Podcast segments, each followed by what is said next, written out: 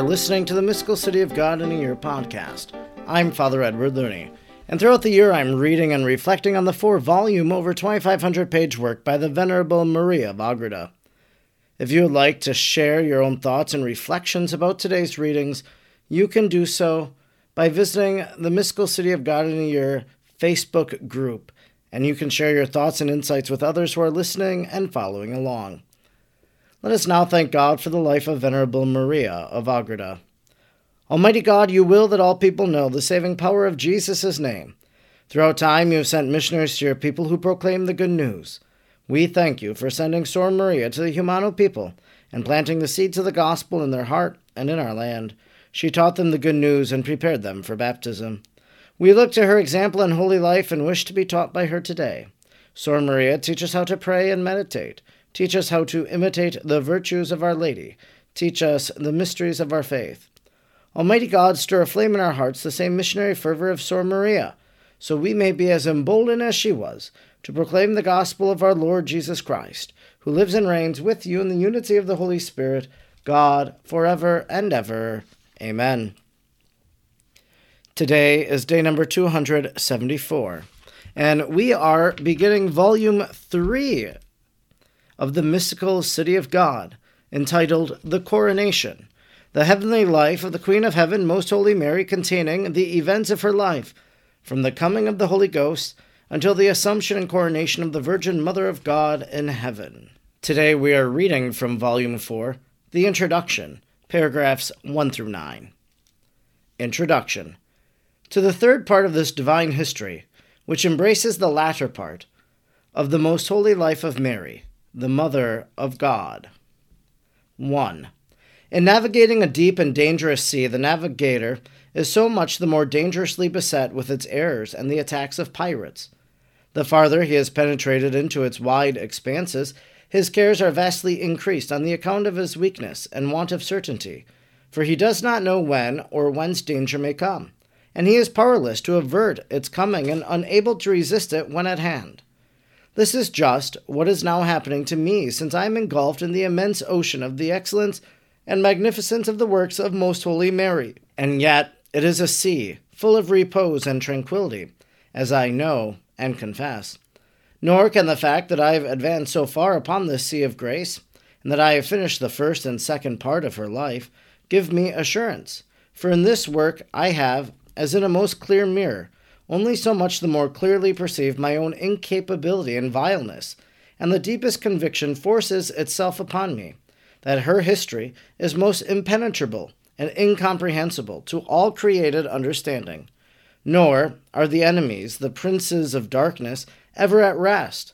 For, like the most persistent pirates, they continue to afflict and discourage me by false illusions and temptations, with a malice and astuteness beyond all calculation.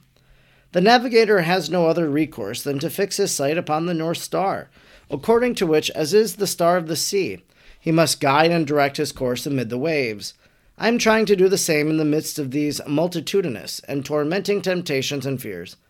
Guided by my star, the Most Holy Mary, in whom through obedience I can ascertain and fix my will upon the will of the Eternal, and being many times afflicted, full of unquietness and fear, I cry out from the bottom of my heart and say, My Lord and Most High God, what shall I do in my doubts? Shall I proceed, or shall I desist in writing this history? Do thou, O Mother of Grace and my instructress, make known to me thy will and that of thy divine Son. 2.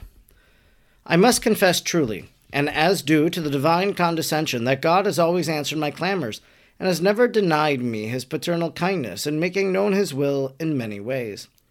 Although this is sufficiently evident in the assistance rendered to me in the writing of the first and second parts, yet besides this proof there are innumerable other assurances given me by the Lord Himself, by His most holy Mother, and His angels, so that evidences have been heaped upon evidences and testimonies upon testimonies to counteract my cowardice and fear. What is more, the angels themselves in visible shapes, being the prelates and ministers of the Lord and His holy church, have pointed out and reiterated the divine commandment, bidding me to believe and execute this commission, and to continue to the end. Nor was there wanting to me the light of infused science, which sweetly and forcefully called, enlightened, and moved my heart to the knowledge of the highest perfection, the most immaculate holiness, the most perfect virtue, and the most desirable of what can be sought by the will. It has at the same time referred me to all this as enclosed and reserved, like a hidden manna in the ark of the covenant, most Holy Mary, open for all that wish to approach and taste thereof. 3. Nevertheless, on entering upon the writing of this third part, I was beset by new and harassing contradictions, not less formidable than those experienced in the first two portions of this history. I can say without fear that I have not composed a sentence or a word, nor have I brought myself to write at least part of it without experiencing more temptations than the letters of the alphabet of which it is composed. Although the hindrances caused by my own fear would have been sufficient, since I know who I am and cannot help being cowardly, nor ever can put less confidence in myself than what my own weakness will warrant. Yet neither this nor the magnitude of the undertaking were the real impediments.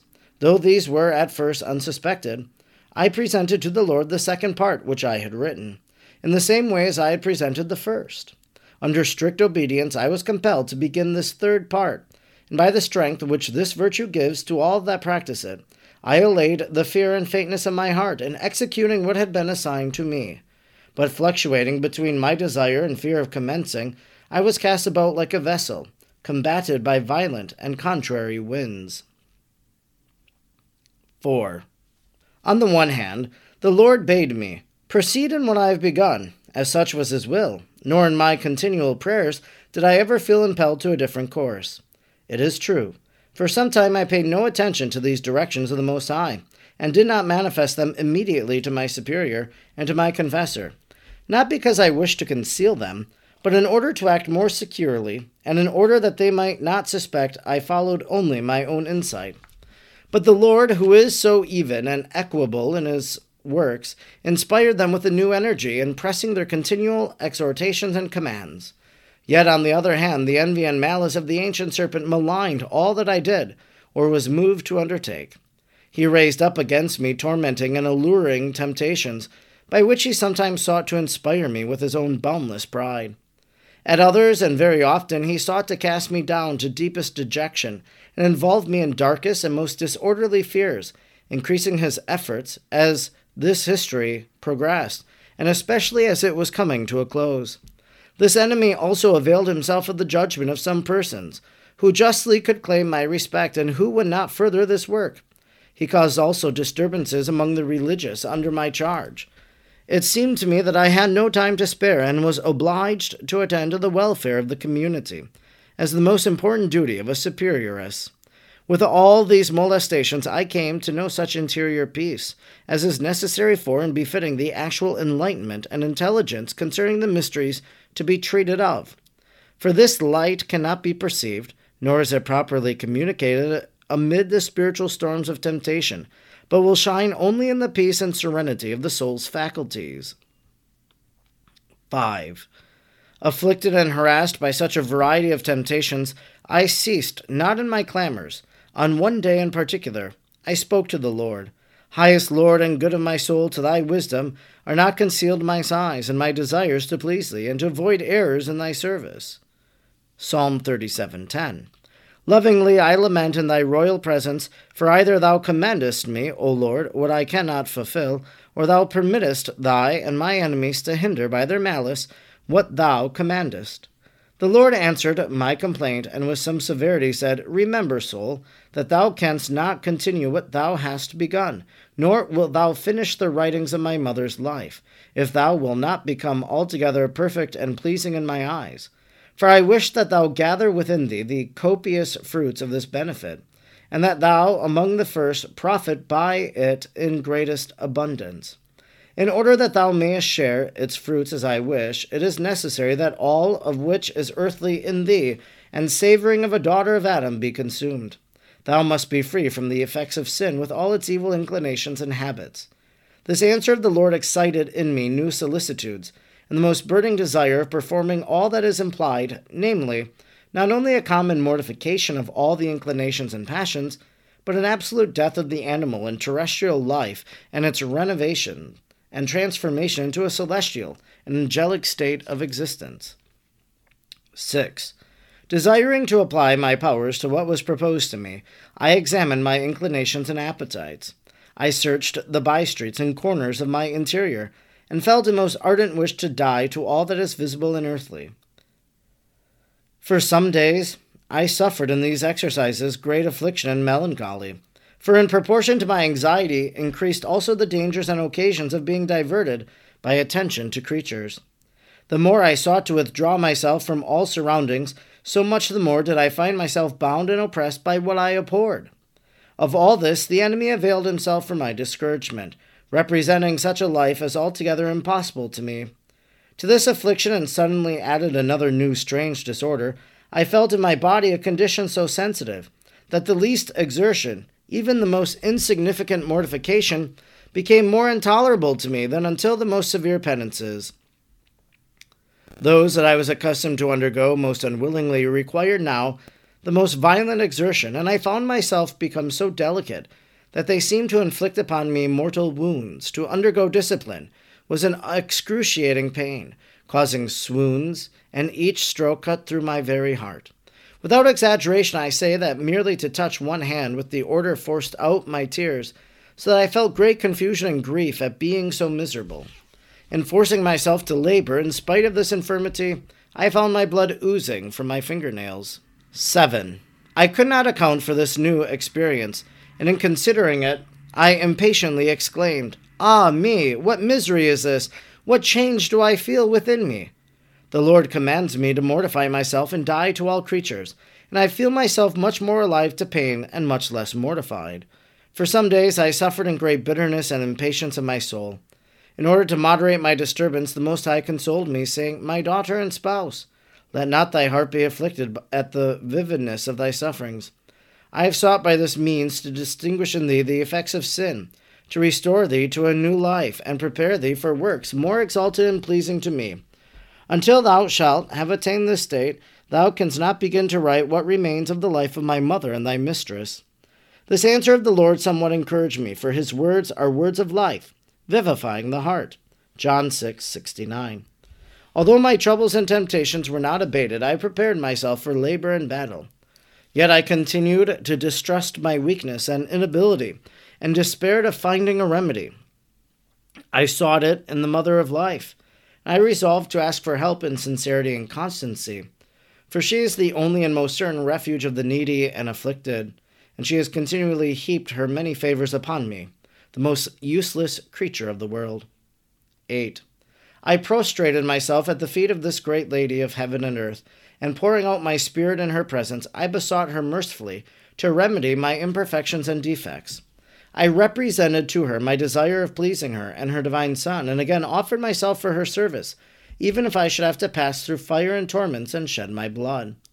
The kind mother answered my supplications by saying, My daughter, Understand well that these desires, which the Most High again excites in thy heart, are pledges and effects of his love, by which he calls thee to his intimate intercourse and familiarity. It is his most holy will and mine that thou on thy part correspond to them, in order that thou mayest not hinder thy vocation, or retard any longer the pleasure of his majesty in what he requires of thee. During all the writing of my life, I exhorted and reminded thee of thy obligations connected with this blessing, namely, that thou imprint in thyself the living image of its teachings, and of my example according to the graces thou receivest. Thou hast now arrived at the third and last part of this history, and it is time thou raise thyself to a perfect imitation of me, clothing thyself with new strength and extending thy hand to strong doings. Proverbs 31:17. By such a life and behavior, thou wilt be able to begin what still remains to be written, for it must be written in such a way that thou put in practice the lessons it inculcates. Without such a disposition, thou wilt not be able to write it, since it is the will of the Lord that my history shall be written more in thy heart than on paper, and that thou feel what thou writest, in order that thou mayest write what thou feelest. 9. Therefore, I desire that thy interior be cleared from all earthly images and inclinations, so that having put away and forgotten all visible things, thou mayest center all thy conversation and intercourse upon thy Lord, upon me, and upon his angels, and let all other things be strange and foreign to thee. In the strength of this virtue and purity which I require of thee, thou shalt crush the head of the ancient serpent, and conquer his opposition to thy writing and laboring because thou art so tardy in responding to the wishes of the Lord, and entering upon the path he wishes thee to pursue, and in placing full confidence in his blessed intentions, I tell thee truly, while attending to these empty fears, thou art so tardy in responding to the Lord, and entering upon the path he wishes thee to pursue, and in placing full confidence in his blessed intentions, that precisely on this account divine providence has permitted the dragon to be the minister of his justice, in punishing thy unbelief and thy want of submission to his will. That same enemy has concocted schemes to draw thee into some faults, by setting before thee his deceits in the garb of a good intention and of virtuous ends, and by seeking falsely to persuade thee that thou art not destined for such high favors and exalted blessings, and in order that thou mayest not merit them, he has made thee dull and tardy in, in rendering thanks for them. Thou hast been taken in by the deceit of deeming these works of the Most High due to the injustice, and not as works of grace, and so thou hast neglected to cooperate to the fullest extent with the divine graces, and hast not corresponded to those that thou receivest without any merit of thy own. It is time, my dearest, that thou be assured, and that thou believe the Lord and me, for I teach thee the highest perfection, namely the imitation of me. Thus shall be conquered the pride and cruelty of the demon, and his head crushed by divine power. There is no reason why thou shouldst impede its effects, but forgetting all things, consign thyself lovingly into the hands of my divine Son and mine. For we desire of thee what is most holy, most praiseworthy, and pleasing in our eyes and estimation. This concludes our reading today for day number 274. We've been reading from Volume 4, The Introduction paragraphs 1 through 9. Three things I just want to bring out. The first is this is volume 4, but we heard in the beginning of the introduction to the third part of this divine history. So the first part was the early life of Mary, her immaculate conception, her life with Joachim and Anne, the presentation in the temple. And so then the second part of this life is that of Mary's relationship to Christ. And so that was volume two and volume three. And this now is the third part, which is volume four. The second thing, whenever you do something for God, expect there to be discouragement, expect there to be temptation, expect there to be something that impacts you, that might make you want to give up, that might make you not want to write. I know for myself that as a writer, as a person who's written books and I have many other projects that I do that sometimes I become discouraged and sometimes I want to give up. I think the greatest example of this for me was a Lenten journey with Mother Mary. I was at a point where I just wanted to stop. I didn't want to finish the book. I wrote the publisher, I said, I'll return the advance. I don't want to do this.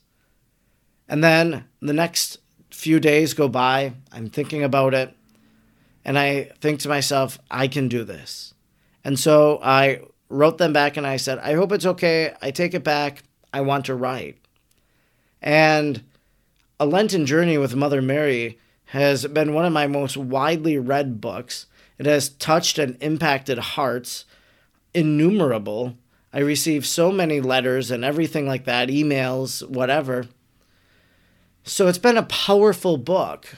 But the evil one discouraged me. The evil one wanted me to be conquered by his temptation. Much like Maria of Agreda writes, In the strength of this virtue and purity which I require of thee, thou shalt crush the head of the ancient serpent, and conquer his opposition to thy writings and laborings. What Maria of Agreda experienced, I know well in my time as a writer. And the third thing as we begin this fourth volume today, what are you hoping that you will discover in this reading over the next quarter, over the next three months? what do you hope Maria of Agreda addresses? For me, I'm looking forward to hopefully seeing the early church form and then maybe having Mary write about the celebration of the Mass, having Mary write about her Holy Communion that she receives. I'm also interested too because there's always so much talk about whether Mary, you know, how long she stayed in Ephesus. Did she die in Ephesus? There's one tradition that says she did, there's another tradition that says she died in Jerusalem. I tend to err on the side of Jerusalem. I think that one is the stronger tradition, but there are certain things that I'm just anticipating. And then maybe even the transition of Mary from this life. There are three different positions about the Assumption the Immortalist, the Dormitionist, and the Assumptionist. So, did Mary go up, according to Maria of Agreda, on a mountain and then was zapped up into heaven? Was she in the bed and then all of the disciples came around her and she transitioned from this life? Maybe falling asleep, not necessarily dying, or did she die? So these are the things I'm looking forward to. And maybe if you're a part of the Facebook group, why don't you share what you're looking forward to in Volume 4? I'm Father Edward Looney, and throughout the year I'm reading and reflecting on the four volumes in the mystical city of God. I'm grateful you joined me today, and I hope you'll join me again tomorrow. Until then, may God bless you, and Mary pray for you.